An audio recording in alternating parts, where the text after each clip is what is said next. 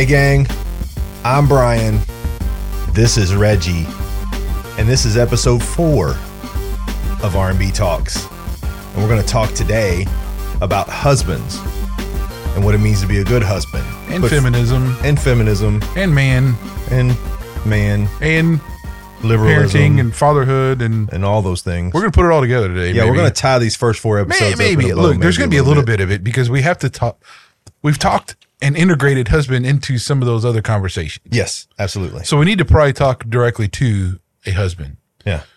but also too there there's there's some things I think we need to go like go back on and rehash. Not like I shouldn't say like change our mind on or anything, But deep dive a little bit. But let's put let's put some of these sections together. Sounds like Let's build plan. a bridge to manhood. Well, and if you look at the five tenets of a of a biblical husband, it naturally ties all of those things together through those tenets. Which we will get to. I know. So excitingness. So how was your week, Reggie? It's all right. Yeah. Yeah. I mean, I was kind of angry a lot. okay. That's a little makes me a tad nervous, right? Yeah. What's going on? Now, I can't really talk about to be honest, I can't talk about it here. Yeah. But okay. But uh you know, it's the how can I put this, man? Sometimes you you just you tell the truth Mm-hmm. um and people don't like it Then you take a little bit of a poke for doing it, right? Yeah, Yeah. That's that's pretty much standard. Um I don't know. I don't know. This week's been sort of a whirlwind for me. Like it's it's it's been definitely a blessing because prayers have been answered this week, but good. also some new and interesting problems have popped forward that have called upon me to handle them. And I cannot say that I am 100% ready to handle them, but I'm certainly going to take a running attempt at it, right? here we go Yeah, let's do it. yeah Like- man Screaming Viking run right onto a trampoline, out of control forward flip, and just see where we land. i know So, i'm afraid i'm gonna hit the mic with my cigar there's worse things to fear, Reggie. i know but right now that's what i was thinking about the whole time we've been talking it's like make sure i don't it's okay, man. Don't worry about it. It's not a big deal. If you do, I'm sure that people will not judge you. Yeah, well, I mean, I'm sure, Or maybe they will. I'm sure they will judge me, but Yeah. but I really don't care. That you know, that's the thing. I, I uh, here's here's one question. Let me let me ask you this: Please do. Would you think someone on a web meeting, like a Zoom or a WebEx or something, okay, Okay. and if they were smoking a cigar or Mm-hmm. a pipe, particularly, would you think that be unprofessional? No. And the reason I say that is simply this pipe smoking, cigar culture has just become part of it, right? And not, and not to mention the fact, I mean, okay. So, and this is this is funny that you bring this up because I had this discussion with my wife the other day because she does Zoom. All of her work is through Zoom online, right? So she's doing her thing, and she dresses up, and I'm like, you know, when they decided to transfer a lot of jobs to Zoom meetings where you're going to be at home, they had to expect some behaviors that wouldn't go on within an office, right? Like you wouldn't go into your office and fire up a cigar if there was a no smoking policy and it was going to bother other people. But you smoking a cigar on a Zoom call isn't going to put smoke in anyone's face. They're not going to smell it. It's not like you're on there, you know, it's not like you're like snorting right before you smoke it and you're doing some kind of weird hand gesture. I've been thinking about this a lot, man. I don't I don't think it is. I think it's fine. because Right. because I mean here's the deal, especially with if you look at and and that um, if you look at people like Winston Churchill, Yes. that dude never didn't have a cigar. Like I mean, on TV, on board meetings, I mean that dude was always he always he he smoked at least ten a day. Well, if you looked, if average you, of 10, I if you what it is. look at every picture that's ever made of him, there's a cigar in his mouth. usually, Yeah. or in a drink, he's Yeah. always drinking scotch or something and a cigar, right? And um, like General MacArthur during the World War II. Yeah. That dude had a corncob pipe on the bridge while he was actually on the deck, everything. Like that's he did. Absolutely. And he led with that. Mark Twain, same thing. When he did any kind of thing, now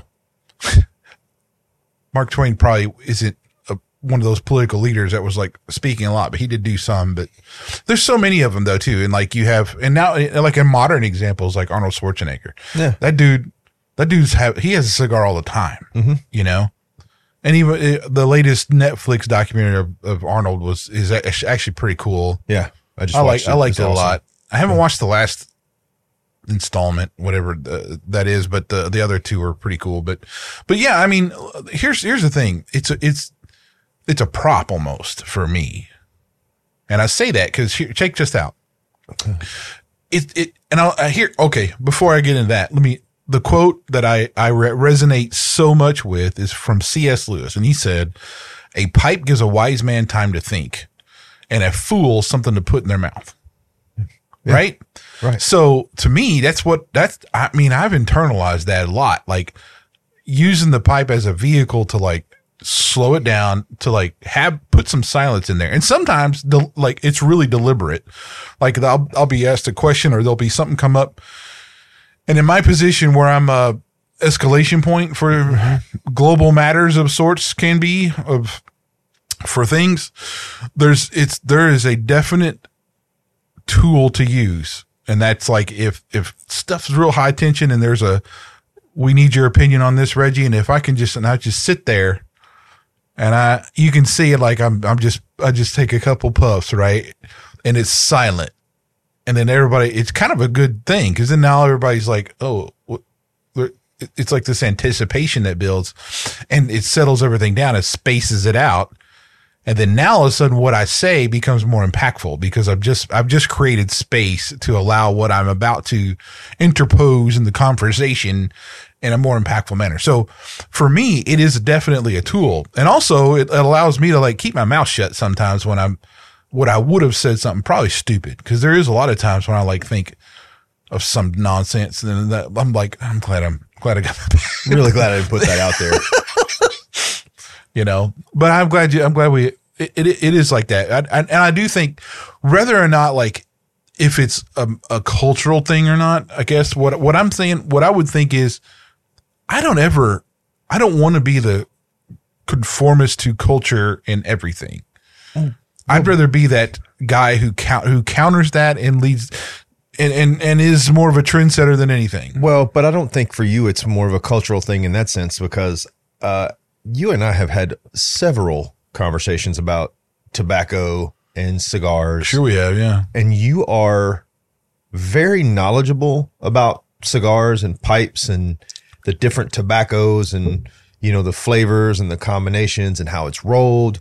I think for you it's it's I think hobby shorts it. I think it's It's enthusiast. I think you are an enthusiast, right? Sure. I think you I think for you it's it's part of your life in a way, right? Like you you the same way that me going to the gym and working out and getting that adrenaline high for you this is something that calms you down, it relaxes you, it gives you again, one of the things that I've always appreciated about yours and my conversations, especially when we're having a one-on-one conversation, is if I ask you a question, you're very contemplative before you answer me. I hate I hate with a passion when I ask someone a question, and especially if it's a question that has any weight, and they immediately start babbling because they want to answer me, but they're trying to formulate an answer while entertaining me. I don't Yeah. need to be entertained, right? No. And one of those things that you do that I appreciate is you take out that pipe and you take a couple of puffs and you think it through. And usually the answer that you give me to that question, even if it's something or an, a perspective that I hadn't thought of, it's a very well thought out perspective, right? Like I'm not getting, well, Brian, you know, and the weather's changing and, you know, look, there's there's a donkey in the yard or whatever they're saying to me that entertain me until they think of what they want to think of. I would rather there be a little bit of silence. Right? Yeah. Well, back in 2020, here's a good story. Okay. Um, we, it was the last time I was able to go to like the, the, uh, company sales conference, the kickoff thing they have, right? Yeah. It was in person. It was down in Florida. And, uh, now, of course, I'm not sitting in the, in these conference halls, you know, smoking my pipe or mm. anything. Cause I mean, they don't, they don't allow smoking indoors or whatever. But all the ga- they had all the gatherings were like outside, all of them. Mm-hmm. You know, you you went outside to have like your meal. There a lot of meals were out there and everything. I was always with my pipe all the time, right? And that was, you know, and I had so many conversations that were a result of that.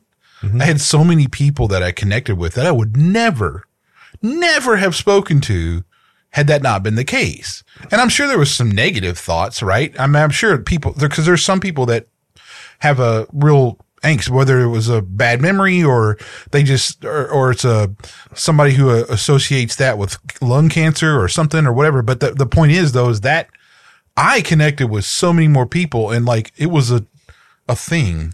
And even, even some, some people, I mean, I'm talking like people that I would never, I've never run across. Yeah. I would, I mean, never. And I, here I am having these conversations. They were great. It was, they were like really interested in like, dude, Yeah. yeah, I haven't seen anybody smoke a pipe in a long time. That's freaking cool. It smells amazing. Blah blah blah. And then you have this whole conversation. They'd ask me like, "Is this like? Do you you know? Do you have like more than one?" You know, it, it led to all these questions that I got to answer. It was fantastic. Yeah. Right. And even now on like some of my meetings, I'll have some of the other you know um some of my peer like peer groups or other other people in the company go, dude, that is cool. What is that? Or what what is what are you? What kind of tobacco are you got? I mean, I get questions like that all the time, dude. One of the most vivid memories I have as a kid was my grandfather quit smoking and he smoked a pipe for about three years. And then he went to smoking the worst thing I've ever heard Swisher Sweets. They were, yeah. ugh. But he smoked. He had he had one of the old cherry wood pipes with the black stem on it, I got you. and he would smoke cherry tobacco, and the house would smell amazing. And it was almost there was almost a from the memory there was almost was a comfort, right? When you would smell that tobacco, it was almost like oh, you know, my grandfather's sitting in his chair, he's relaxing, everything's calm, we're all good, right? So for me, that brings back a very positive memory. Like a very, you know, didn't have a whole lot of positive memories when I was a kid, but that brought a very positive memory. It almost seemed like it put him in a different state of mind. When the pipe came out and he relaxed, his entire mindset would change. Right. And so, you know, I'd, I'd, and, and look, my grandmother died from lung cancer because she smoked two and a half packs of cigarettes a day. I mean, when you, you talk about a chain smoker, my grandmother would have one lit in her fingers, one behind her ear and one in the other hand, smoking one and lighting each cigarette off of the other cigarette, right? Like it was a, cha- it was truly Yeah, I've known, chain I've smoking. known that. Yeah. Right. So, d- do I think that there are health risks to smoking pipes and tobacco and cigars? Sure, but there's health risks to getting in my car and driving here. So it, it's, it's, a, it's a matter of choices, right? Yeah, but but there are there there is there is conflicting data Yes, there around is. around Absolutely. around because you ha- and you also have to understand like how there's there's a lot of money in um nicotine patches and Yeah, like for sure. stuff like that, right? There's a I mean we're talking a lot Well, quitting smoking has become a billion dollar industry. Yeah, right, right. So, so you know, and actually, even like uh, the companies who, um, um, I can't think of the name of it. Um, who big cigarette guys. Um, Uh, uh, God, well, there we go. are- is it, was it, uh, they were in, Le- their warehouse was in Lexington, yeah, the big tobacco warehouse downtown. they What- they own they own like a lot of that yeah, now, for sure. right? So it's like, come on. Anyway, look. The the point is though is that th- there is when when you actually do real studies between pipe smokers or cigar people, there's a difference between cigar and pipe too. There Yeah. is, especially pipe smoking. Um, from what data I can see, that people actually went through the trouble of getting the differences aligned, right? If you don't smoke like an absurd amount, like over like 10 pipe bowls of tobacco a day, you are not negatively impacted in your mortality rate than a non smoker. That's the best data I could come up with from everything. And I, I can't look, I, I know somebody, if they were, they would be like, where's your sources? Look, there's so many of them out there. I couldn't even begin to rehash that. Like a long time ago, I did all this research and I don't really feel like going back and doing it again.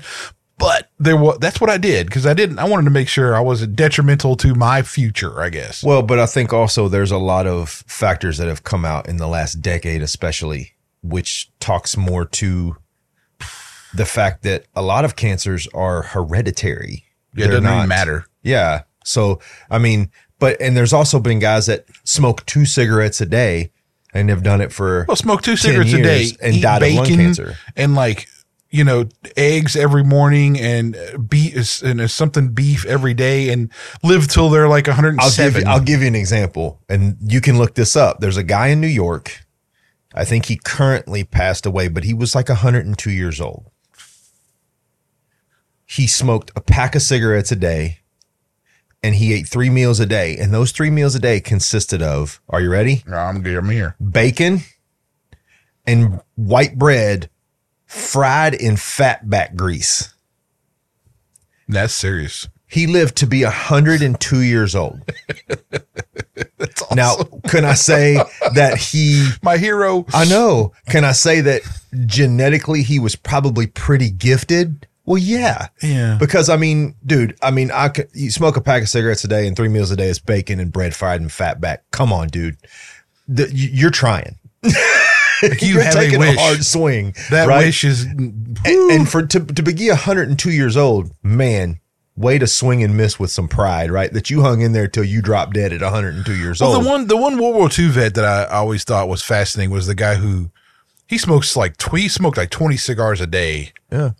He was old black fella. It was so like it, whatever he said was awesome. I used to read. Uh, they did an article on him in like Cigar Aficionado. Well, maybe not that one. I can't remember which one it was, but there was like, and uh, it was just it was just a cool guy, and he lived to be a hundred and something. He was like one of the last World War II veterans alive. Yeah.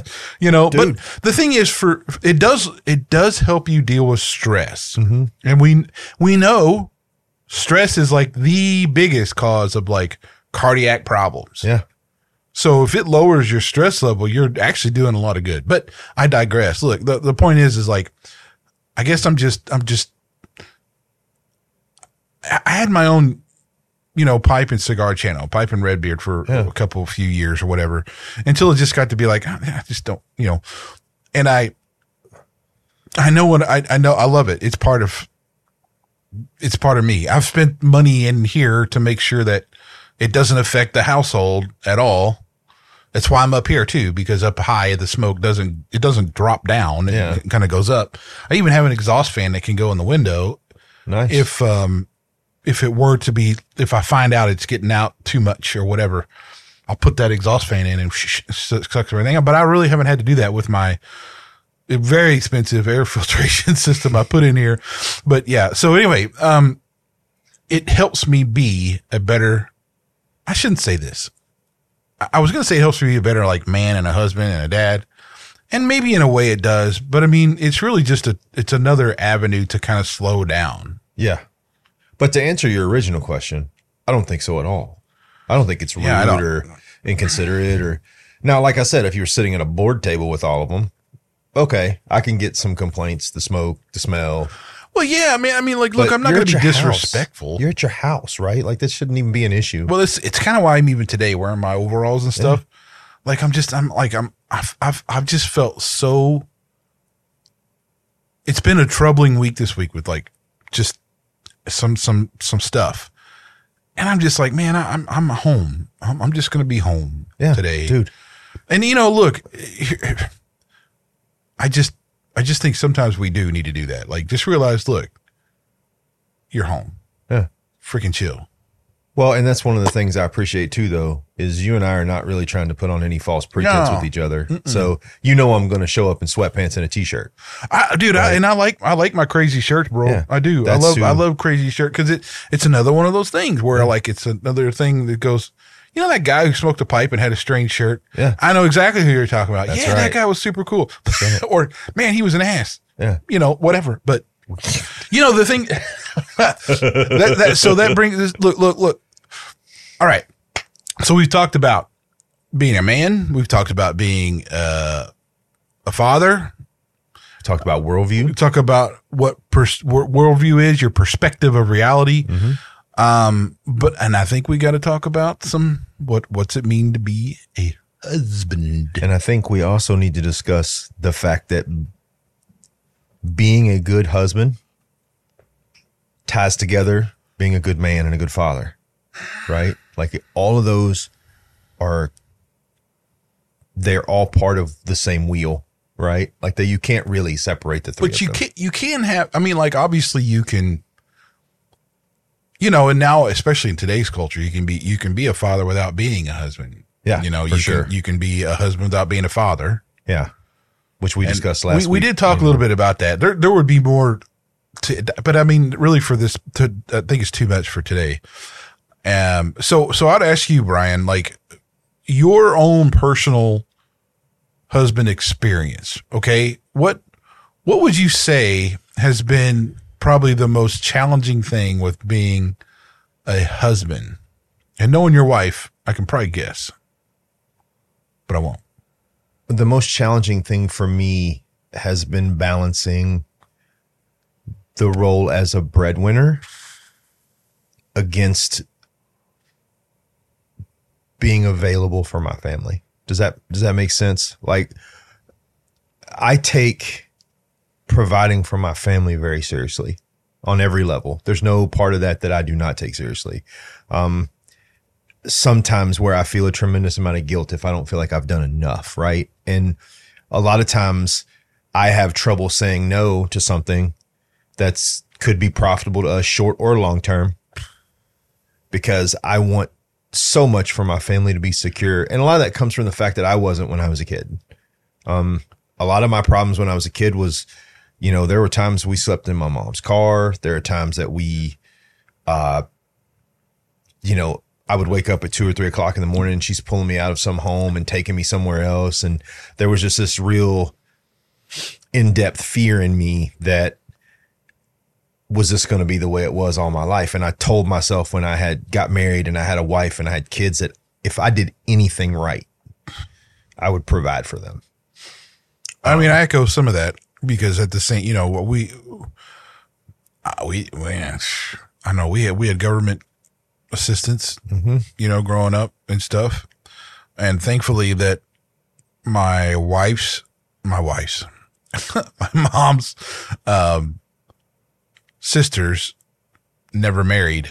Yeah. Well, I shouldn't say they never married. One of them did marry, but got divorced, but they were all, you know, they were like third, they were second moms Yeah. and uh, we we always had things because it was like a joint. There was a joint effort between the four of them, right? They, so we always had whatever we wanted, really. I mean, but there was my mom had some times where she would just cry because she didn't know. You know, and it- got to the point where she finally made a choice, and she got. She said, "I'm going to go back to school, get a degree, so I can get a better job and all this stuff." Because then she was working full time and going to school, and then had a second job, and I mean, it was, it was, looking back on it, I'm like, how in the hell did she do all that? But I mean, that's what she did. And then we ended up, so, you know, yeah, she wasn't around for some things, but man, hell, I grew up and I'm fine. Yeah. Right? I mean, we're all, we're standing on our two feet, right? You know, I don't know.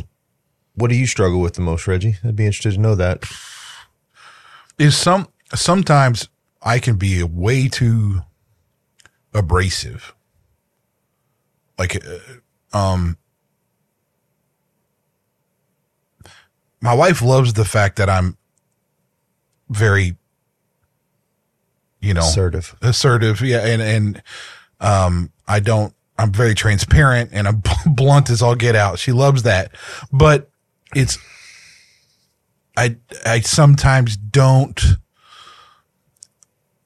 massage the message I'm giving in a way that is probably the right way. Really? I'm just kidding. I know. Imagine that.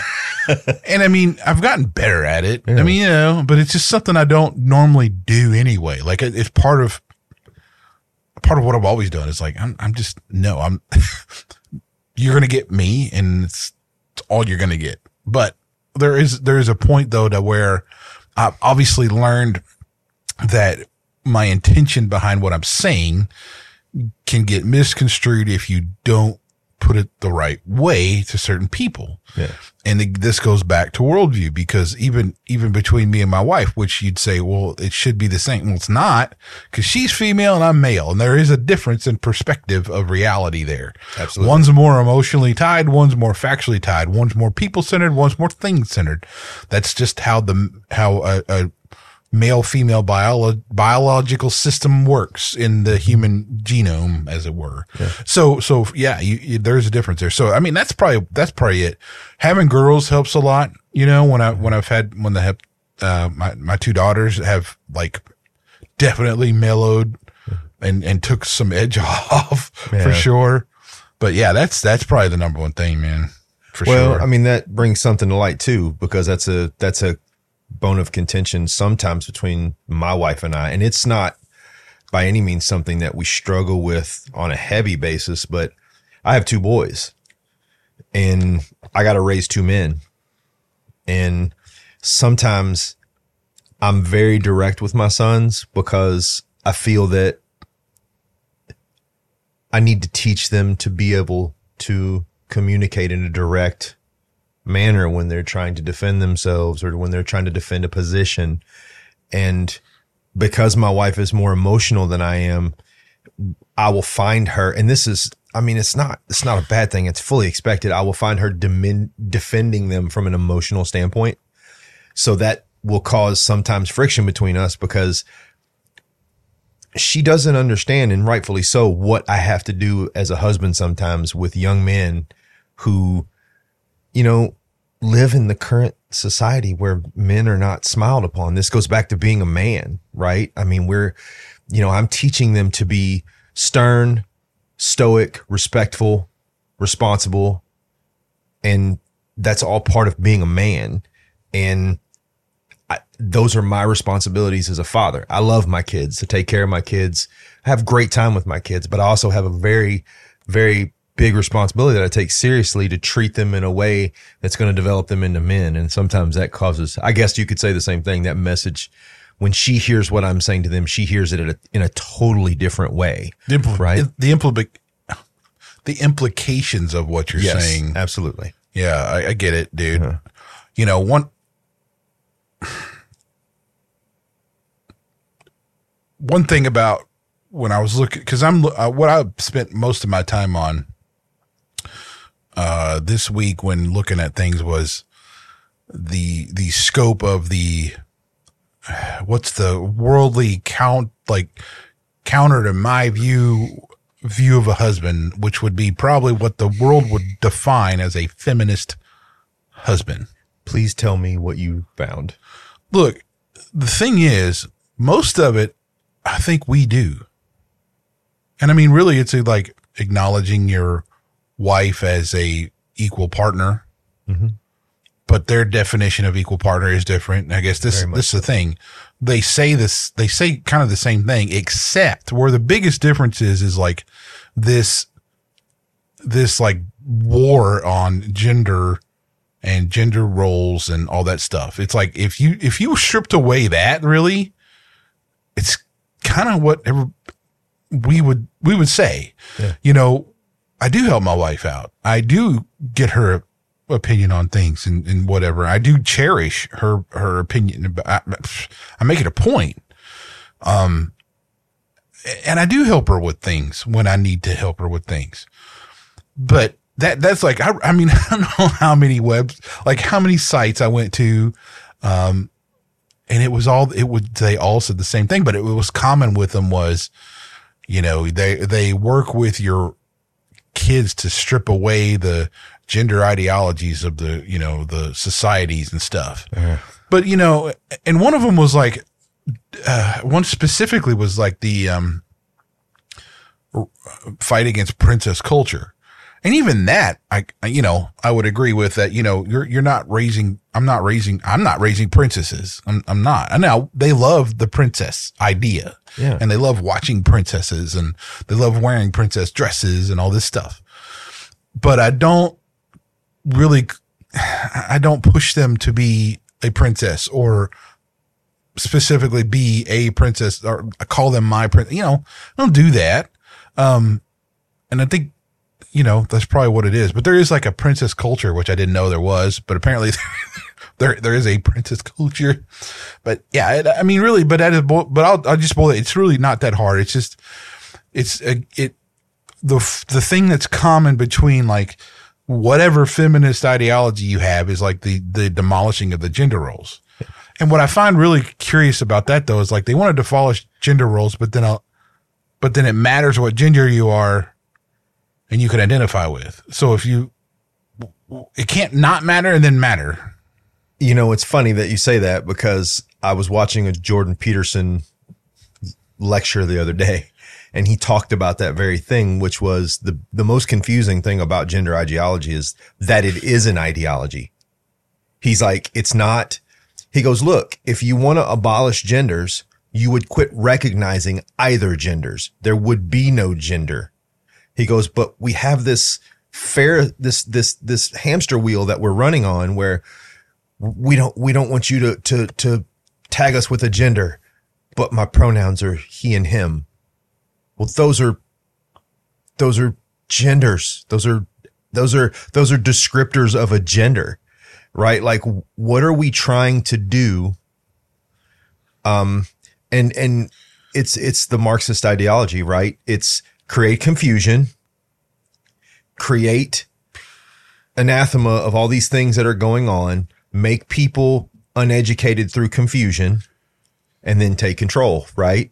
That's the Marxist ideology, right? It, it, it is what it always has been. Yeah. It's, and it's why it fails because you're always going to have the intelligent percentage that are going to look at it and go, no, that's, that's not right. I mean, the thing is though, dude, I, I think, and this is for me, like if I look at this as a Christian man, husband, father person, right? I, I, I just have a deep seated, like, just shake my head and go, man, you people need, you really need some help. Yeah. You know, because I, I don't, I think, and you see this with the suicide rates and you see this with the medical problems that these people are having when they transition with all the chemicals and all the stuff they are given. There, it's like, it's a whole, their whole life is spent with a lot of trouble.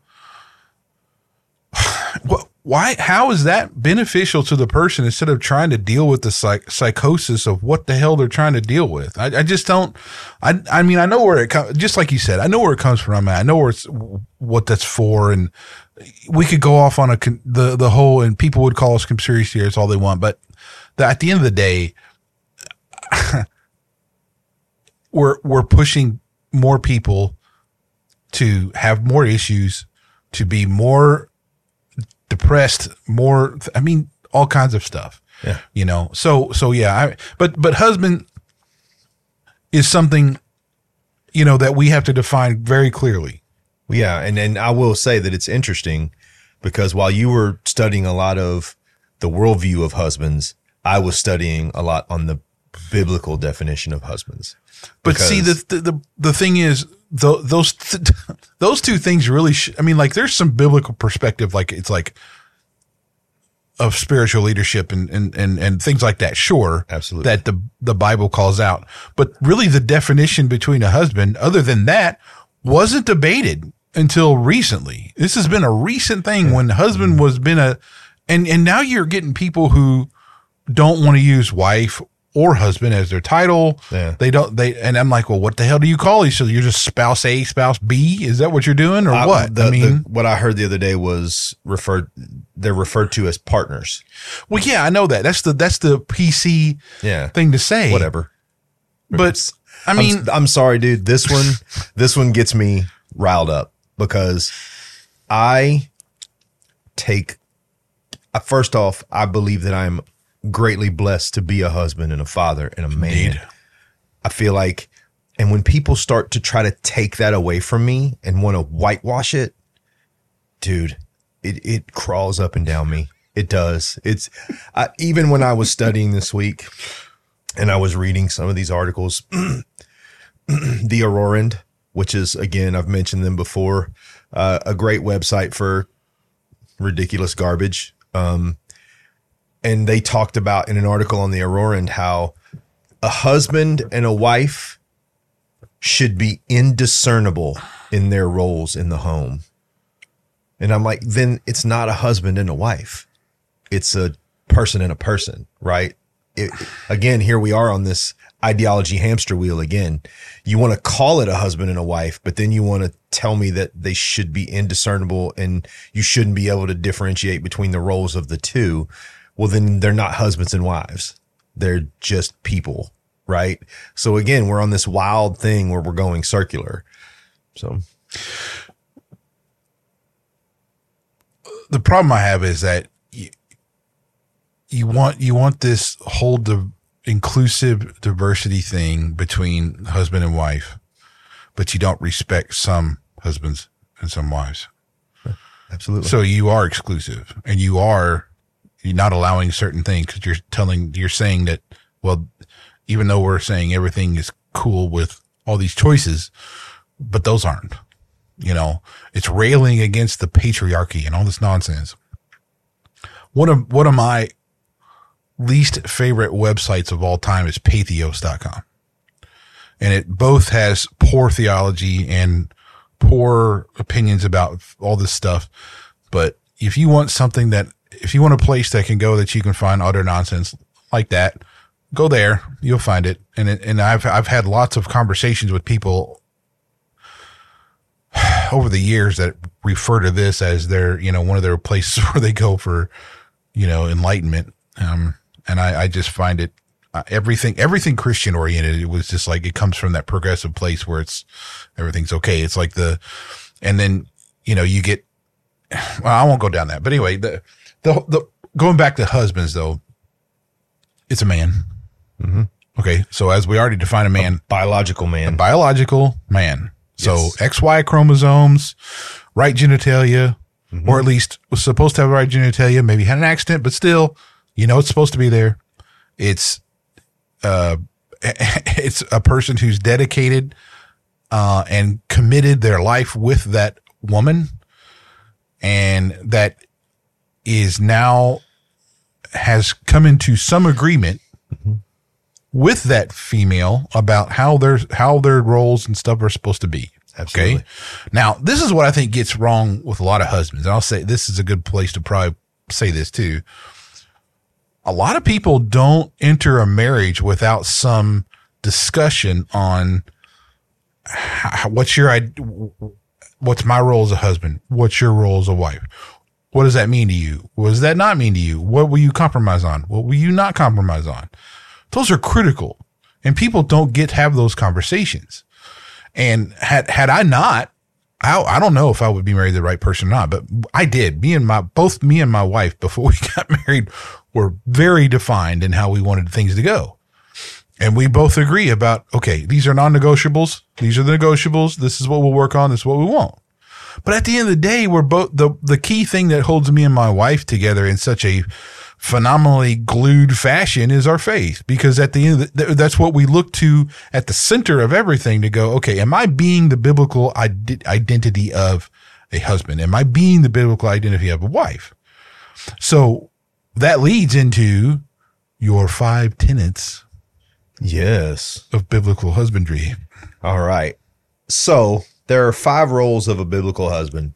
And um, this is from hungrygen.com.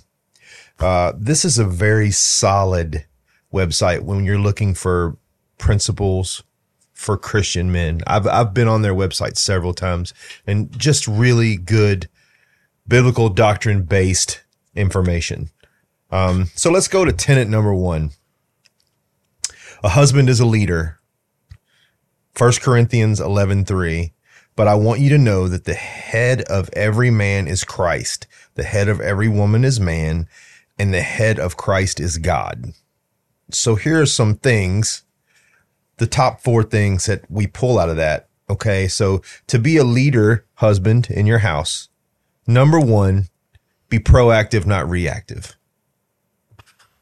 Okay? That's a tough one. It is a tough one, but what that involves is talking to your wife, conversating with your children. Um, I think a big mistake men make, uh, and my grandfather was a great example of this. And this, I'm not picking on him. He just was an he was an old school guy. Everybody went quiet when he got home from work. Don't bother grandpa. He's been a hard day at work. And then, you know, instead of coming home and being like, Hey, how was the day? What's going on? Anything big happened today? It doesn't take a lot of energy to ask a few simple questions to stay engaged, right? Um, number two, as far as I'm concerned, this should be number one pursue God. Be biblical. Use biblical principles to lead your family. Now, I'll be the first one to tell you it ain't always the case, right? I'm a human. Sometimes I get upset. Sometimes I get out ahead of myself. Sometimes that ego in me tells me that you can handle this problem, right? Well, that goes back to our be a man first, Absolutely. right? Be the idea. If, if you're really seeking to be a biblical idea of a husband or a, or a father or whatever, be a biblical man first. Yeah, absolutely. Because once you get that figured out, you're almost there. So, Absolutely. Now, number three is pastor your home. Right. Um, now, this ties in being a father and a husband because if you've got kids, you've got to be willing to have those conversations about faith, God. Um, as I said in the past episode, my son was my oldest son was recently baptized. Proudest moment I've ever had as a dad because to to know that this time you spent with your kids, good or bad, led them to a place where they sought salvation from Christ. Dude, you can't you couldn't ask for more than that for your kids, right? Agreed. And and that I can go home and tell my wife that I'm struggling this week because I've been praying and I'm not been getting any answers. And then I can go home and her and I can talk about our faith openly with no fear. Um, and that I can say to my wife, we're, we're, we're not listening to God. We need to stop and start listening. Right. That's just invaluable, right? That to, to, to comfort, to, to, to, to letting God and the Holy Spirit move through my house, all of those things. Right. And finally, now this one goes back to being a man, be a protector. Okay. Now, Reggie, you, you, this is one that I feel you're especially good at. Um, I'm pretty good at it, but I feel like you're especially good at it, right? Protect your family, protect your home, protect their, protect their health, protect their, their minds, protect their hearts. That is our job. And, and here's something I want to say. S- Being all of these things is extraordinarily difficult. And that's not to say that being a, a Christian mother is not, is easy because it's not. I've seen where my wife has had struggles at times. But I, I think when people look at us as just Christians in general, I think they feel like we put blinders on and we just, oh, God's got it. And we wander. No, I don't have blinders. I have armor. And I get up every day and I put God's armor on. Ephesians 6. That's right. And I literally fight tooth and nail to protect my family. You know, I I I do take that protector thing pretty seriously, but it does go beyond just the physical well-being of your of your of your wife and of your you know kids. You know, as the as the husband, speaking husband specifically, we're talking, you know, your wife, protecting your wife. That's right. Um, and and you know there's there's not a lot of stuff look in, in today's day and age it's not like we're we're having to fend off wild animals or hordes of you know tribal people that are trying to take you over anymore. Absolutely. but man you do you do have you i would say the most important thing about it is just to make sure that she feels like she's safe. And you can't do that unless you are intentional about being that way. And it goes beyond just you know like i said physical i mean just financially it's it's uh, mentally uh online. Are you helping to make sure that she's not being led astray? Are you educating your you know or is she educating you? Because that could be the case too. But you know you're you're yeah there's a lot to it. I mean especially things. Well, the, the biggest thing for that for me in that is to be able to protect my family is discernment. Like, you know, as young men, when we didn't have families, discernment wasn't exactly something we used in the strongest way, right? Like we we were alone and could defend ourselves. So we walked into some situations we probably shouldn't have walked into. But, and that's something that I pray for a lot is discernment. Open my eyes, right? Give me the ability to discern good from bad. Um, and I believe in that is, I believe that's kind of the key to being able to protect our kids through whatever it might be the internet, school bullies, whatever it might be. We have to have discernment right? We have to know when something's a threat and something is a distraction. So I get, let, I think those five things are pretty cool, but I, w- I would say that w- the, the, the feminist husband ideal would disagree about the leader and also even protector would also disagree with, um, being you know being a pastor. I mean, all that stuff. Yeah. Those are anti, you know, thetical to to the feminist husband kind of way.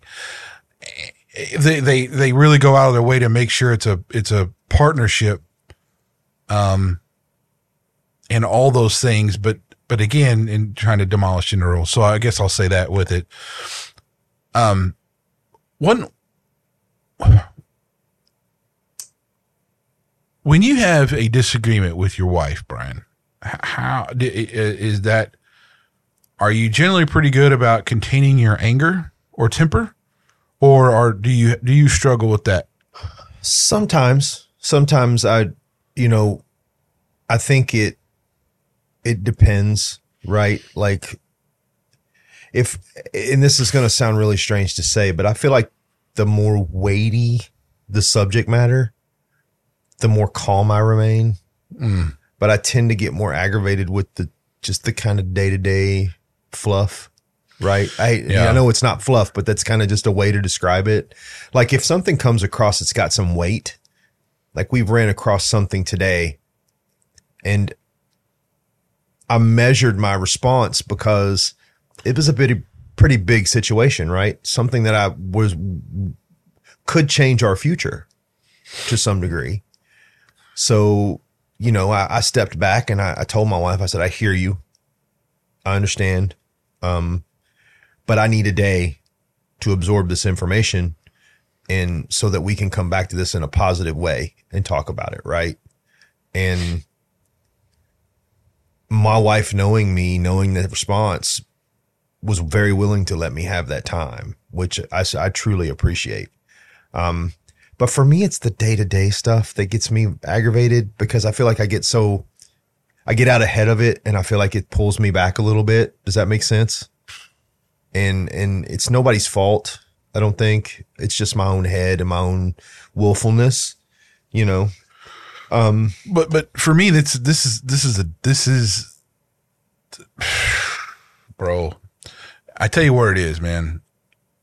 I do not take criticism well from my wife, dude. I do nor do I. I'm dude. And I, I want, here's the thing though. I want to, because it's important. It's important for, so that she, she needs to feel like she can tell me something I might be doing that could, cause I want to be better at it. Yeah. But dude, when I, I am horrible, bro, it, it and I, it, it, does matter the, the circumstances in which she does it, right? Because man, if it's the wrong time, dude, I'm snappy and I'll freaking, I'll fly off the end. I, my temper lights up like no other, man. It's stupid. And it's not, you know, not like we ever get into call, we don't ever call names or nothing. That's nothing like that. But I just get, I don't know, man. It's like me being wrong is the, I'm just horrible at it anyway. Um, and if I have a difference of opinion with somebody about something I find important, man, I'm passionate and bold and I'm going to freaking fight for it. And, you know, what, and I do, I, I mean, it's my wife is, it's, it's hard for her to tell me when she thinks I'm doing something wrong or, or I did something wrong. And, and I, I, I, I'm, I try, man. That's, that's my biggest thing. And, and I do have a temper. Um, and you know, it's, it's, it's, I'm working on it, but yeah, it's, it's a, it's a real issue for me. And I think that comes from just, you know, also where we come from, you know, both both of us didn't have like weak men anywhere in our lives.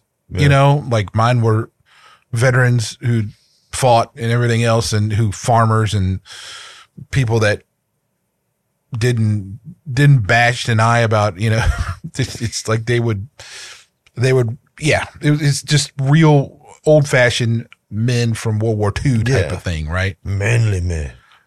and that's where I'm at that's where well that's why I am I mean I am I'm I'm, I'm that kind of guy so Well, yeah for me, it was it's. I feel like, and it's this weird dichotomy for me of. I will I will work really hard, do something, and be like, yes, I, I did my job today. I was a good husband. I was a good father. And then when my wife will criticize something, I take it personally because then it turns that triumph for me into it tarnishes that triumph. Yeah, it does. And and then all of a sudden you I'm like, well, wait a minute, I just had this conquering day where I went out and I provided and I I brought home and I I interacted and I did these things and all of these wonderful things and and then and I think that's where I take it personally because suddenly I'm like, you know, you know, what what did I do wrong? I felt like I did everything right today. So, um, but I will tell you, this is an interesting pulls an interesting story. This was two days ago. Um, my, as you know, Reggie, my wife and I work multiple jobs. Well, she has had a break from her second job, um, just a you know couple of weeks. And I was sitting on the bed the other night, and she came in the room and she sat down and she looks at me and she goes, "I feel useless." She goes, "I had this other job not happening and me not making that money, and I, I, I don't." She says, "Not even the money." She says, "I just kind of feel like I, I've got all this time and I'm wasting it." And she looked at me and said something with all the compassion that she could say it. She goes, "Now I understand." She goes, "On all those days when you would come home and you feel like you didn't make enough money," she goes, "I legitimately now understand." Why you felt the way you felt. Mm. And it was like a massive breakthrough moment between the two of us because I felt like for once she finally understood what it meant for me to go out and fight all day and not do a whole, not get a whole lot done and come home and not have provided what I wanted to provide. Um, but again, it's kind of one of those God things where I felt like she had to feel that for him to send that message. Right. And I feel like a little bit it's changed our dynamic. Like she's, she's now more understanding when I come home and say, Hey, it wasn't a great day. I didn't sign that new client today. I didn't, you know, I, the, the training didn't go well, or I lost a client today because of financial reasons or whatever. She's, she's more sympathetic to that part of me now.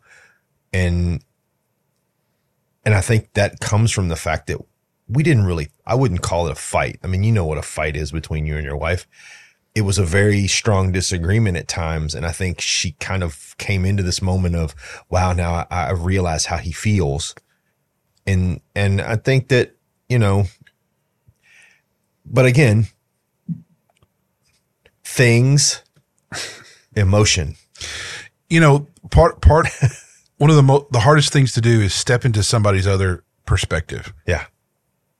um and and with your wife it's pretty hard to do because Yeah. you just don't you don't get it i mean you don't and it's hard it's hard to like go when she's saying something or like even when she's when my wife like is is venting or something Yeah.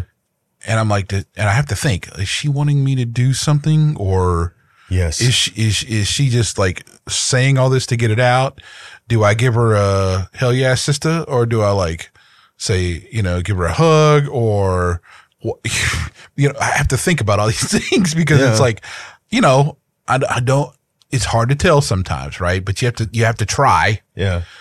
and I think over the years that becomes easier because you get to obviously you know that's part of growing with Yeah. your your your wife is like learning her Yeah. and and she's learning you and then you meet and you grow that connection over the years you know and and it's funny how you see some really couples that have been married for 50 60 years and it's like there is i mean there would be like literally nothing that either of them that could do Yeah. to like separate at all. Like it wouldn't it wouldn't really matter. Like they're both like, yeah, that's just Billy. He, he Yeah. that's just he's just he just like that. Whatever.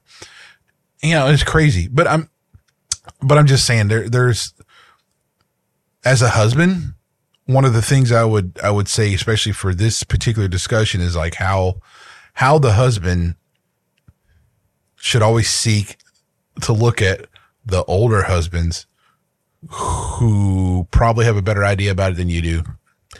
For sure. Surround yourself with, wise, counsel. counsel. That's always, right. dude. You know, Always. that's always, guys. If I could get you to do anything, anything in your life that would make your life better, surround yourself with wise counsel. but but more than and and equal to that too though with that wise counsel don't try to sugarcoat your shit Touche, Reggie. Touche. don't That is very true. Don't. Um, but one of the things that is an advantage of that, and I have some very brave, wise, faith driven men in my life, but they are not, they do not pull their punches, right? Like if I'm wrong, they'll tell me I'm wrong and they will be unapologetic about telling me. They're not mean. They're just like, Hey, brother, you're getting this wrong. And here's why. And, and here's the thing about wise counsel. When you're surrounded with wise counsel, you shut your unwise mouth and you listen, right? You go, I'm not going to talk. I'm going to listen to what he has to say because he's been way further down this road than me. He's a man of faith. He has biblical principles. I'm going to listen to this guy. okay but you Right? just you just said something that's pin, that is like penultimate to like freaking life Yeah. use your brain Yeah. let your brain lead your emotions and your responses. That can be a huge hurdle for people because sure. because they they're just used to like whatever they feel just what Yeah. well no you you you do need to have your brain intersect and kind of say whoa that this guy has been here and done this settle down he's Yeah. trying to help you out Yeah. because you can react really poorly to those things a better way to say it is leave your ego at home.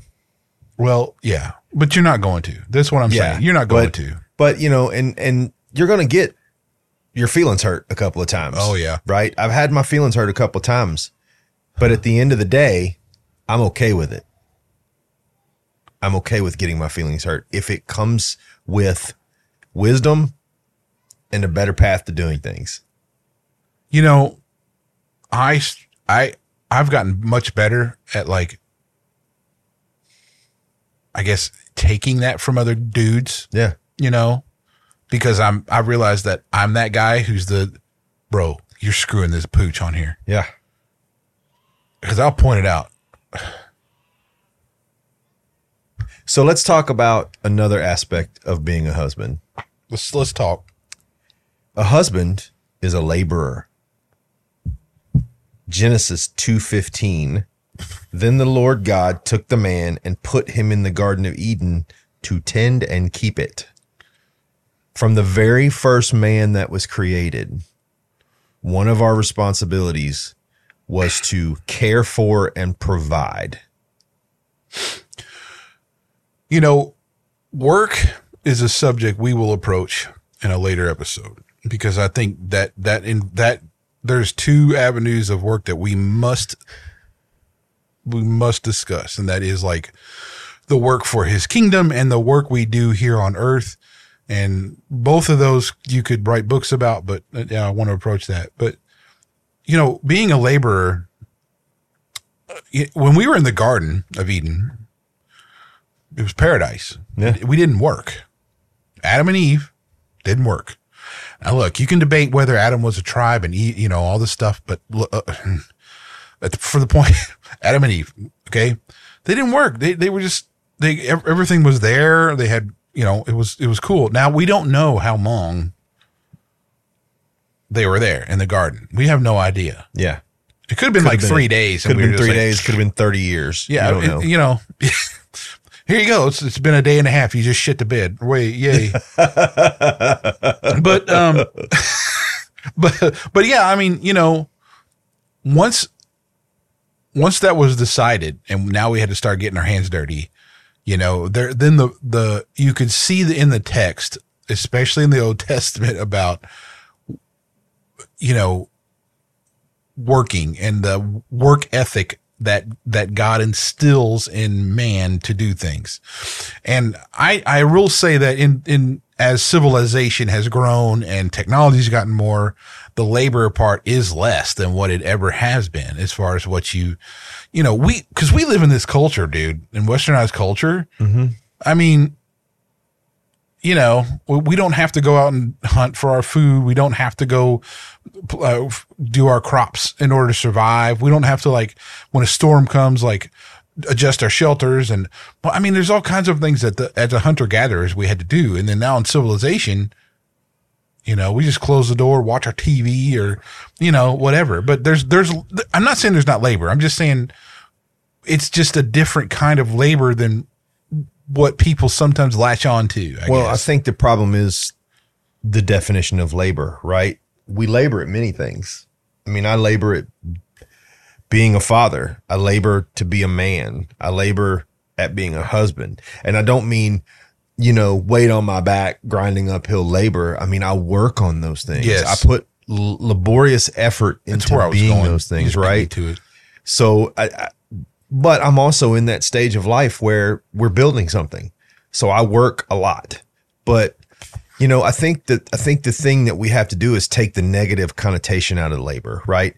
If you look at a lot of our current generation and look, I'm not picking on Gen X or Gen Z. I'm Gen X. I'm not picking on Gen Z. I'm not picking on what I'm saying is there are a lot of people that are looking at, at labor right now as a fail.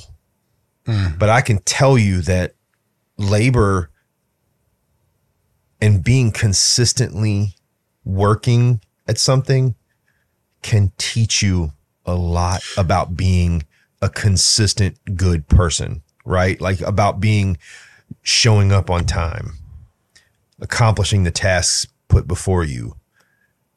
Maybe do a little bit more to show that you might be worthy of that promotion or whatever's going on. I, I believe that Uh, like a lot of other things in our current society, labor has had has been cast as this, you know, this yoke of oppression that oh well you don't want to work a 40 hour a week job because they're just working you to death for no money. Well, when you look at your labor career wise as a if you look at it as a cash value only, then that's how you're going to look at it.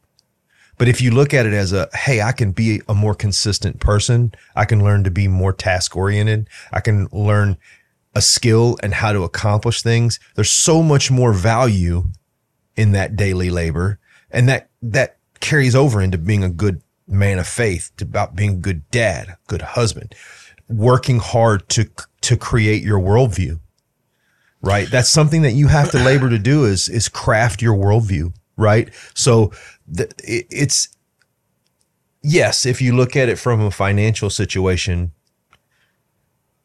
that amount of money may not match what you would think, but if you look at all the other internal and personal things that will develop within you that carry forward in life, there's so much more value in being a good hard worker, hard laborer, right? I, here, here's what I would add to that, Brian, is like labor as a husband entails that you're trying to be the husband that you, you want to be for your wife.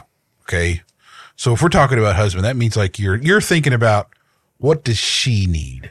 yeah, How can I work absolutely. for to do these things? absolutely. whether that's like making sure there's maybe a date night kind of thing Yeah. or, or, or whatever.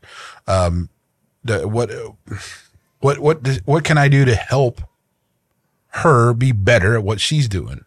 What, I mean, there's all kinds of things. So I guess that's where I was going with the labor thing is like, it's Yeah. not, it's like, it's not, well, sometimes I you know, sometimes it is. I, I'm planning on going hunting this year. Um, so, I mean, I guess that's laboring, but you know, it's, um, but yeah, I mean, as a husband, my labor is spent on I'm vigilant, um, observant, and very much like trying to be in tune with the needs of my wife. Absolutely. So I would say that is a laborious thing. And it does, the, there is, okay. So before, if you're a single man, and I know this from the, the difference between, um, the time, time I was like between my first marriage and my second one, I had time and I was just me, you know, hanging out, right? Your stress level is like nothing because you have, I mean, you know, it's just you. Um, you, you don't have to be so you're, you're not really attuned to all this. And what you, what I found interesting was that the getting married, now I'm, the stress level does incur, but I'm like, I'm getting more fulfillment Yeah. out of it. Right. And, you know, once you have kids and it's, it's again, it's a little more stress, but it's like there's more fulfillment. So labor to me is like another way to just help me grow and have a sense of fulfillment throughout the day. Yeah. I agree. As as a husband, let me ask you this, Brian. How do you how would you I'm trying to think of a better way to to, to classify that. Is there some things that a husband should not be or do? And I'm not talking about adultery or I mean let's let's let's let's be like is there some no-nos, right? For Well, I mean, I'm, I'm a big believer that, um, you know, as a as a husband, you should not.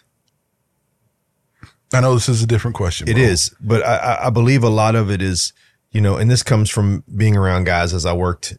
I worked, at, and I heard this a lot in sales when we would go out and have dinner after a big sales day. Um, I would hear men talking about their wives and and being very condescending about their effort, or being very condescending about what what they do, or or you know my wife and her little job, or you know well, all she had to do was take care of the kids today, dude. Stay home one day with those kids that you don't stay home with every day. No kidding, man. Oh, that shirt's clean. Did you wash it, dude? No, your wife did it because you're too lazy to do it, right? Um, oh, your wife's little job.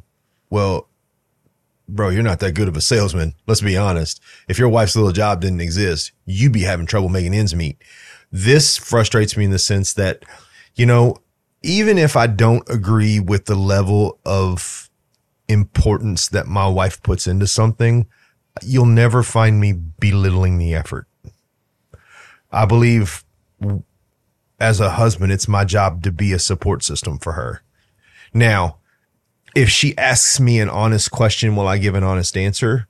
Yes, but I will also realize that I'm speaking to my wife, my other half, my Eve, right? That's who God meant me to be with.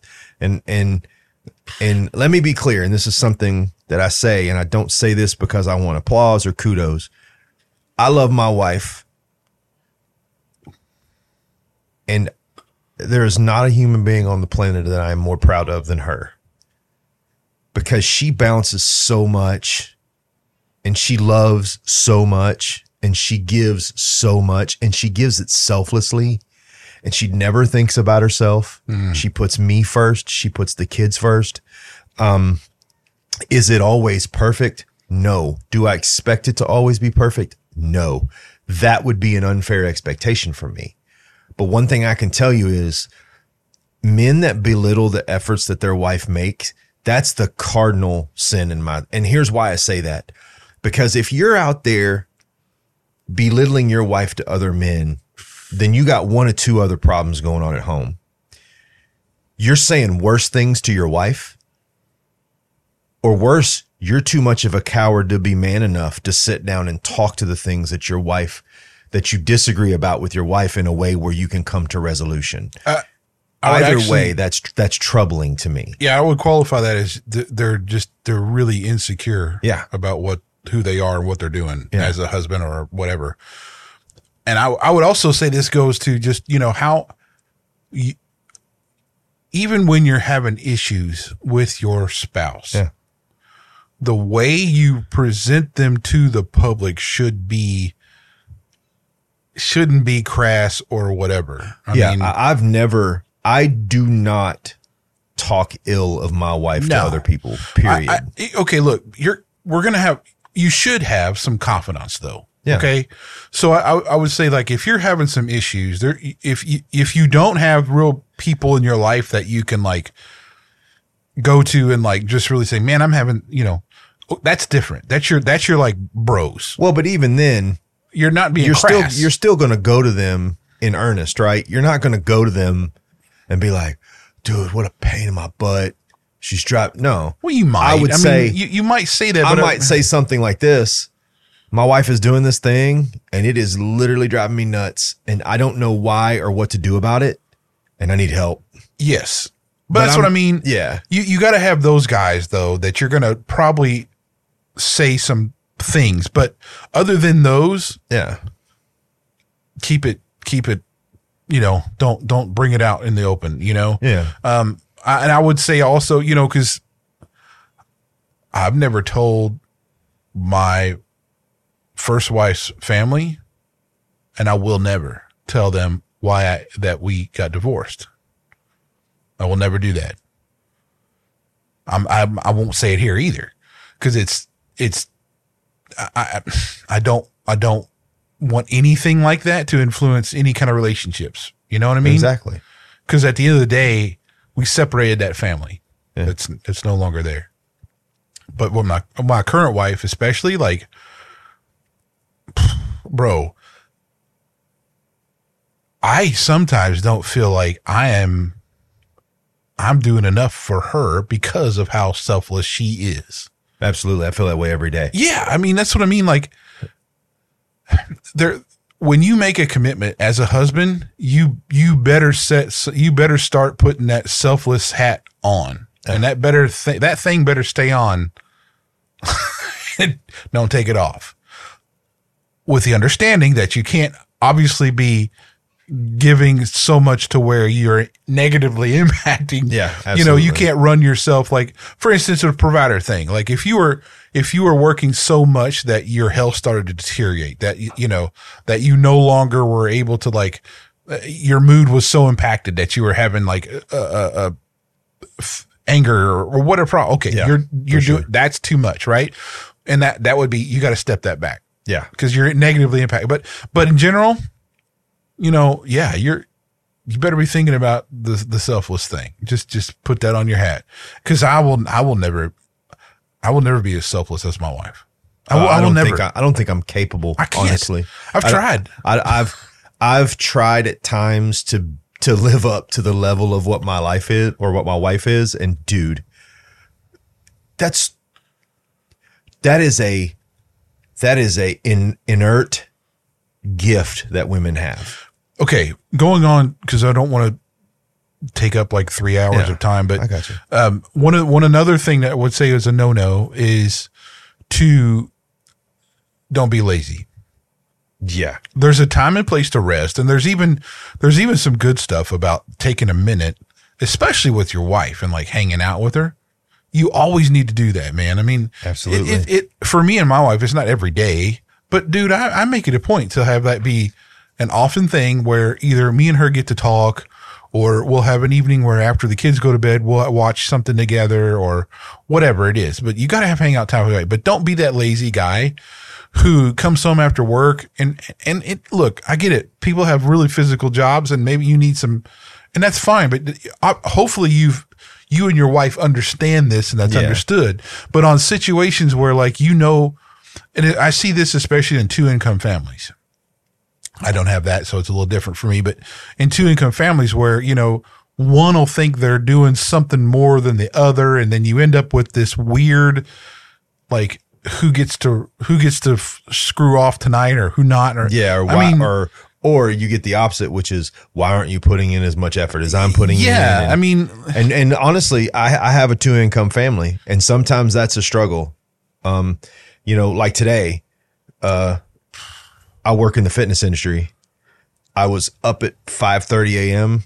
I was teaching my first class at eight, my second class at nine, and I'm when I teach, I don't stand back and orchestrate like it's music. I'm doing the workout with them. One was a spin class. That's 45 minutes, probably 25 miles on the bike, right? Then we're jumping off there. I'm going into another room and going through a whole different workout. And then I take a third class on Saturday where I, I teach, you know, stretch and mobility. And I'm working currently on not allowing the, the physical part of it to, to interfere with what I'm supposed to do at home. And I'm as, as guilty as anybody. There's some nights I come home, I get there at 6 a.m., I get off at 7 p.m., and I'm physically broken. Like I got nothing else left. But I still try to come home and be effectual for the things that need to happen. Right? Yeah. I mean, like, here's a, here's a good, if, if you've developed your relationship with your wife enough, she'll know when you're done Yeah. and you'll know when you're, she's done too. Yeah. But you got to work towards that, right? Yeah. I mean, but I guess that's what I'm saying. Work at that. Yeah. Don't be the guy who just assumes that, you know, you can, you, you can take that, you know, and go do whatever. You can take that liberty. Yeah, Don't. no, don't don't Yeah. assume that. Uh, one one powerful example I have is like I I I have the fortunate opportunity to go out and do some stuff around here that's very physical. Uh, a lot of it's tree work. Like if I'm I go down, I'll have to cut down tree, I have to limb it out and do all this, cut it up and all this kind of stuff. Um, or um, we had uh, last not last year, a couple years ago, we had a new set, whole new septic system put in, right? And I had to clear out a ton of Ah, dude, I, I saw that as, as you were doing it. That was Yeah. a stunning amount of work. and and I had like two days to do it, right? So my wife knew, and I mean, I would. It was I would as soon as I got done with my regular job, I got put on my overalls, my boots, and just went at it, right? And I'm I'm picking up logs myself because it was quicker than the use of the tractor, and I I busted. I mean, like I was just. I mean, it was done. Like I was so physically just freaking done. And she was like, I'd walk in the door and she go, and she'd give me that, oh, honey. yeah. that ain't it. And she'd, she go, you just need to, just whatever you need, you please tell me. And I'm like, I can't even talk. Like, it's Yeah. like, I'm, I'm, there's no part of me that's not wet from just the sweat. There's no With plenty of sawdust saw, stuck to you. I mean, dirt, sawdust, it's mud. in your ears. Oh, everywhere, bro. and like you can't I can't even take a shower because I'm not done sweating yet. yeah. I have to like chill out for a minute. And then I'm like, well, I don't even have a place to sit because I don't want to get any you know, it's that kind of way sometimes, right? But my wife is cool enough to go, Okay. Whoa. Yeah. You why did you you you didn't have to? I'm like, yeah, I did. I have to do. She goes, you know. But anyway, there you, there are certain times though that I know my I have to stop my wife. Yeah. Like, okay, whoa, you you really that, that I see it. Uh, you need to step stop for a minute and calm down and chill out because you're. I mean, I said because I got this and this that I can't I can't be Mister Mom for, and I need you to be that way. And we, you have to build that. But so the no no is don't be lazy. And Well, uh, it's it's easy too because my wife feels a tremendous amount of guilt. She'll sit down for a little while, and then all of a sudden she'll be like, "Oh, I'm, I'm, I'm not, I'm not doing something," and I'm like, "Babe, it's okay for you not to do something for an hour, right? It's okay for you to take a breath and stop and drink a cup of coffee and kind of prepare yourself mentally for what the day is going to bring. It's okay for that, right? I have to, man. I, Oh, yeah. My, so, right or wrong, my brain is moves so fast, and if I don't take time to like freaking sort through the the processes that are going on, it just really I feel weird. And I, don't know. Anyway, that's just an idiosyncrasy with, that, with me. Um, so husbands, uh, let's let's let's put this together a little bit, man. So we we have kind of the we have some tenets of being a good husband. And I know we've hit these things on a pretty high level, Yeah. but you know they're critical to understand and and even they get they get a little bit more complicated in in today's culture because we got you know divorce and and we got uh, uh, widows or widowers and uh, you know um, um so all kinds of circumstances and and disabilities and whatever can change all that so I, I guess what I would say, Brian, what's the what would you say like how how how what's one thing that we can use to like glue these together? The man, the husband, and the father. I want a worldly thing and then I want a, a biblical thing. So you want a worldly thing that would tie those all together. That's tough for me because I kind of keep my head out of the world, man. I don't really. Well, what I mean is, okay, I'll, I'll help. Okay. I can give you the A- a- biblical. A worldly thing. principle would be selflessness. Yeah. Well, uh, okay. So worldly, pr- and that is probably what I would say selflessness. Get over your ego and learn to sacrifice yourself for the better of your family. That would be my number one. My biblical principle would be be a loyal lover of your wife in every way. And that means love her like Christ loved the church, truly. Sacrifice for her. Um, um, minister to her. Um, be open with her about your beliefs and have common conversations about your faith because I feel like that is I feel like of all other things that is the strongest foundation for your marriage is that you are both open about what you believe about not only when it's good because we all know when it's good right we all know when you're when you're feeling good and you feel like God's got your back and everything's kind of chugging along and all the wheels are turning and the cogs are linking and everything's happening right but also be willing to to talk to her about when it's not going well and and and find a biblical principle to stand on to help you fix that that crack that break right? Well, and I would say that would definitely tie into all of them. Yeah. Because the stronger your marriage is and the, the, the better you're doing as a husband, the better you'll be able to do as a man and a, and a, and a father. Okay. Right.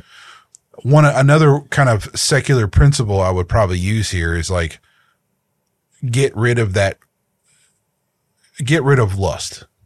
oh dude i can go this is something i can go so deep I know. And then we need to talk about this later, but in more detail. Cause I mean, we have, and it's even stuff. I mean, look, I still, all men who are attracted to the female body are going to deal with this, man. I mean, Yeah, and I'm not saying sure. you'll, you'll ever get rid of it completely. That's not probably what I'm saying.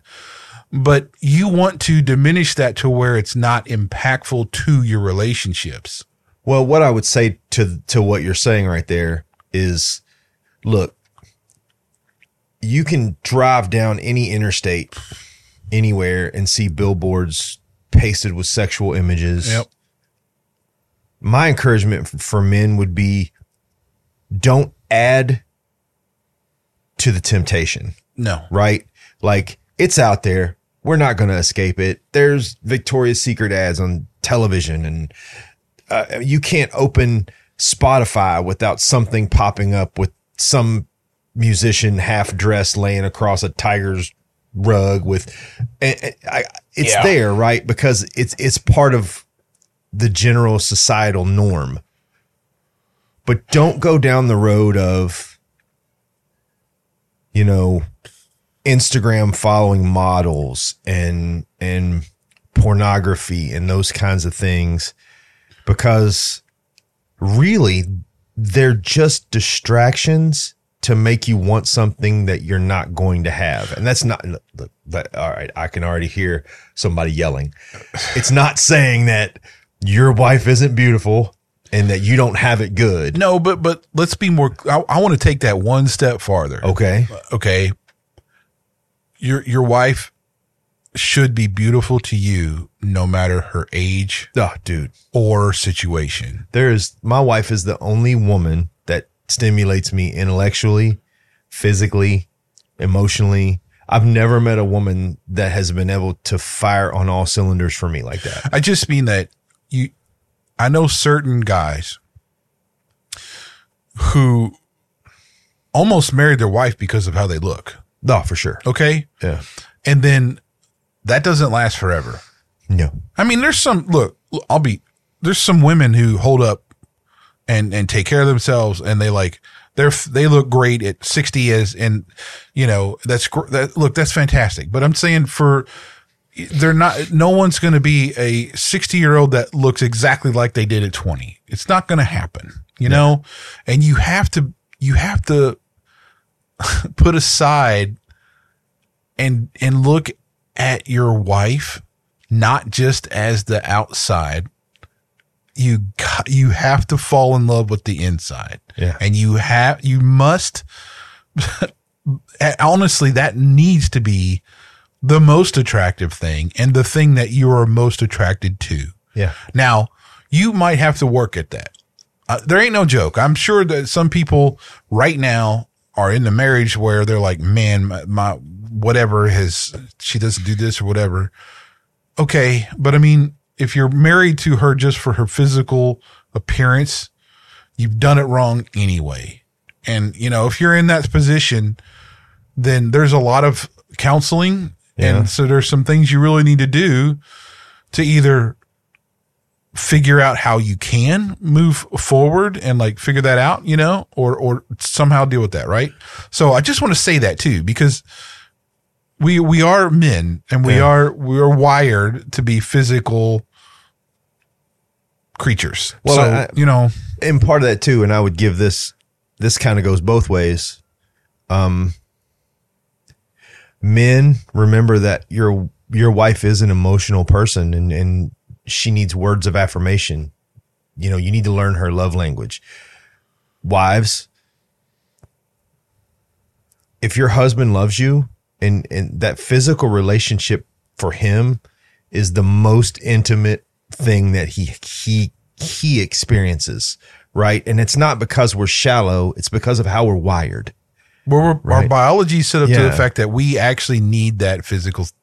Stimulation. We we have Yeah. to have it. And and and you know, one of the things that a second thing I would say is men can destroy a marriage by what they do. Women can destroy a marriage by what they say. So, you know, men, you know, I know a lot of guys who, and these a lot of guys who are divorced now, and and well, man, I, you know, all I did was, you know, I watched porn once a week, dude. That is that is a nuclear bomb in your marriage. So just don't like, Well, don't. Okay, but Right? we, we we gotta acknowledge. Here's here's what I'll tell. Here's what I'll say.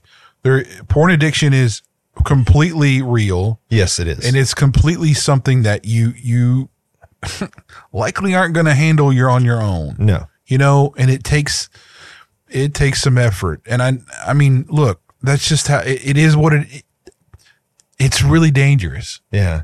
Um, and it's hard. It is so hard to deal with, like any other addiction. I'm telling you know from my own experience, man. It's, Oh, it's that's a freaking tough thing to get over. Yeah, it's hard Um, to get past. I mean, I don't think I've met, ever met a man that at any one point or another has not watched or Yeah, regularly watched porn.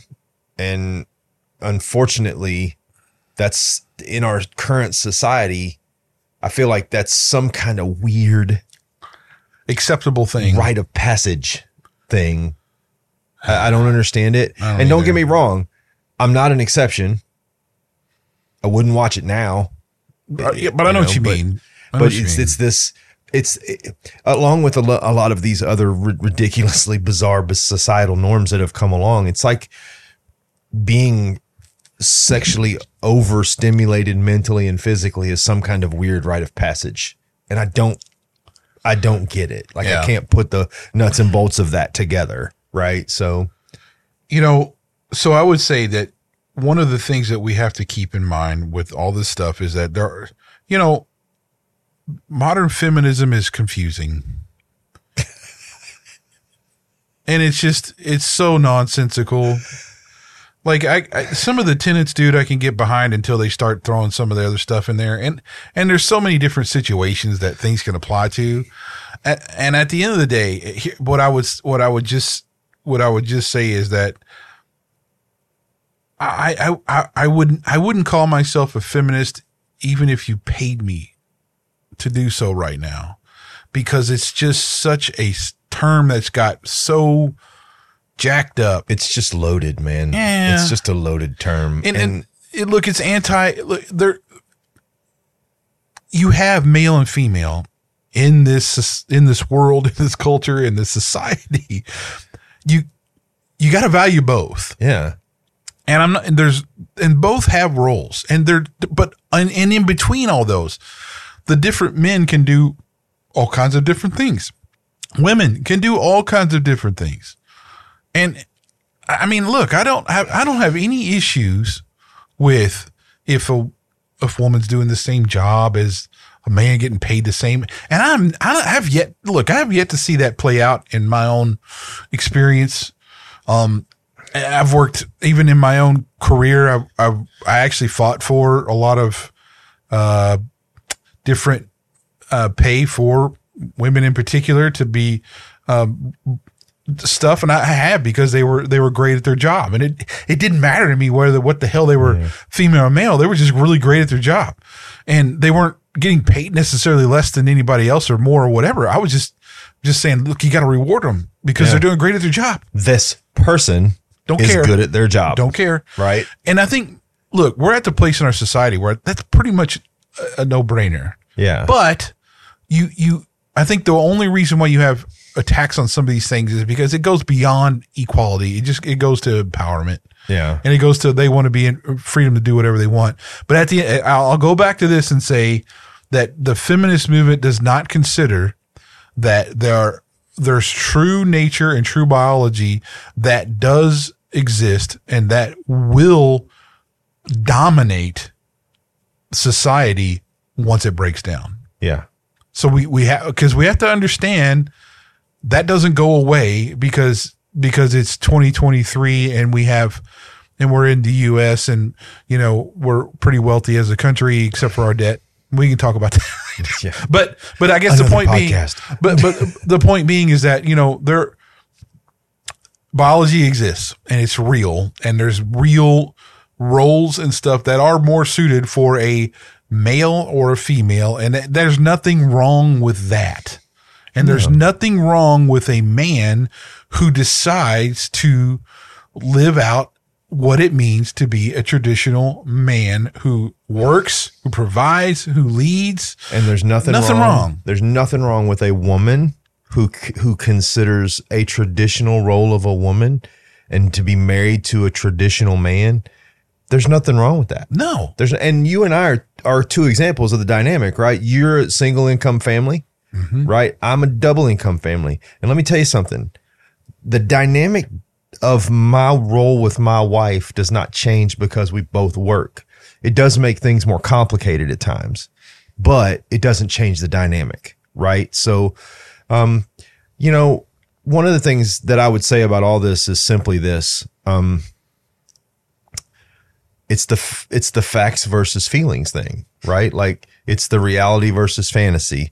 Look, I I'm the fact of the matter is culture is diverse and you go back to tribes back in the olden days, you had men that made the weapons, men that used the weapons. You had men that that built the huts. You but the difference being they were all still men and they all knew their roles and they learned to live and work in harmony and work together. And it was the same with women. They had roles in those tribes. There was nothing wrong with the roles. We understood that all couldn't be the same and there were there were intrinsic and and built-in differences between men and women even then. The need that exists for us to erase that dichotomy now does not it doesn't hold water and it doesn't hold standard mm. and it's a fantasy. Yeah. It's a feeling. I think I think at the end of the day, man, if you're not discussing your issues or your um, the needs or what needs to be, you know, all kinds of things with your spouse, you're doing it wrong. And you can solve a lot if you just talk. You just talk Yeah. it through. I think I don't think a lot of uh, people who I've found to have a lot of troubles, and, and when I've talked and counseled those people, they don't even they have not talked about it Yeah. have talked about it, and it's like, why? What? Well- what? What? and you need to be okay with the fact that it might not be one conversation. No. You may need to have several conversations, right? and and and look,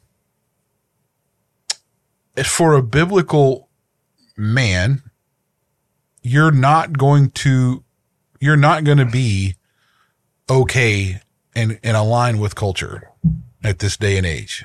Not at all. It's not going to happen. You're going to be counter that, and there's going to be some pushback if if if that actually you know becomes a thing. Now, I don't experience that really too much here, uh, but you know, I I know if if there were some people at my work, probably they would have a big issue with how I see the world. Um, but I, again, I don't treat anybody any different. So doesn't, Well, but, I- but, uh, you know, I don't care. It doesn't really matter because I, I, I have a principles one- to live by. I live by one rule. Be kind. You know, be understanding of people and don't don't immediately jump off the edge to judge someone for who they are because you you don't know someone's road. You don't know what brought them to that point and you're never going to have a hope of making an impact on that person if you don't get to know them, which I think is Yeah. again, I think that's the number one mistake we make in in the western church right now is we want to attack with the message of Jesus, but we don't know that person's story necessarily. No. So until we know that story and why they've taken the road they've taken, you may need to take a different tact in how you approach them about faith and and changing their spiritual beliefs. And I think it's the same just in everyday life. Um, I think it's the same with your spouse. Don't don't attack it with just like you said before. Sometimes my wife just wants me to listen to her. She just wants to get it out, and once it's out, we're good. yeah. So you're going to have to do a little. I sometimes I'll ask. I'll I'll ask. I've asked this question before. Is this a do something about it, Brian conversation, or is this a shut up and listen, Brian conversation? And she'll tell me this is a shut up and listen, Brian conversation. Cool, and I just lock it down. You know where it. But you, but you know. asked the question. That's, Yeah. that's the point. But but but you but the thing about it too, what I warn wives is they're not asking you that question to be stupid. They're asking you that question because men are not built emotionally. So sometimes we just don't know, right? We just don't have any idea exactly how you want us to respond. So we have to ask out loud, hey, is this a is this a I need to go get out my club and start caving people in, or do I need to just chill out Yeah. and you're gonna work this out? be okay with that communication. And I think you hit it on the head. Communicate with your spouse, man. Talk to her, That's it. talk to him. Make sure that, especially as a husband, just ask questions, man. It's okay to ask questions. But you're not going to get it. That's the thing. Yeah. As a, as a guy, Yeah, you're You're not going to always- get it. you're not gonna get it, I can, I, I and I, I think I can confidently say you might hit three out of ten, Maybe. maybe more likely one out of ten or none out of ten. yeah, man. But so ask questions before you react. Okay, what is this? What are we? How am I? What do you want from me in this conversation? Right. Yeah. It's a simple question. And as a biblical person, put God first. yeah. I mean, look, if you have an issue with something, what does he say? Yeah.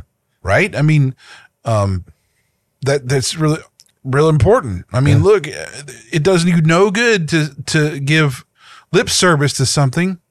That's not going to do it. You have to live it out. So in order to live it out, you better open that book. Well, and and also take into consideration you're going to make a mistake. You're Oh, going to yeah. misinterpret. Oh, you're you going to do dumb things. You're going and you're going to have to go back and look again. You're going to have to. You may have to go through this two or three times before you get a rhythm. Right? Like don't don't beat yourself up if you don't get it right the first time. Dude, just go back and keep trying. God Yeah. will. ev- The, the the Bible is is is it's a living word. You'll get it right eventually. Well, and look, throughout the whole Old Testament, we never got it right. yeah, I mean, man, we got it wrong so over much. and over and over and over and over again, right? Yeah. One one um one last thing about a husband: Okay.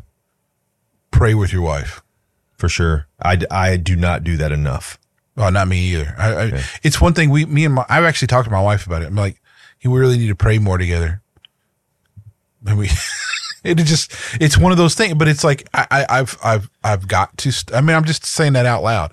I have got to make that Yeah. a thing because it's, it's like, I, I already deal with not, I don't have enough prayer time as it is. And then, and I'm not even doing that either. So, I mean, uh, I, you got to do it. And it's really important for your marriage. I'll be honest with you, man. I, I've I've actually kind of changed my view on that because I felt like that about a year ago. I felt like, dude, I just don't ever have time to pray.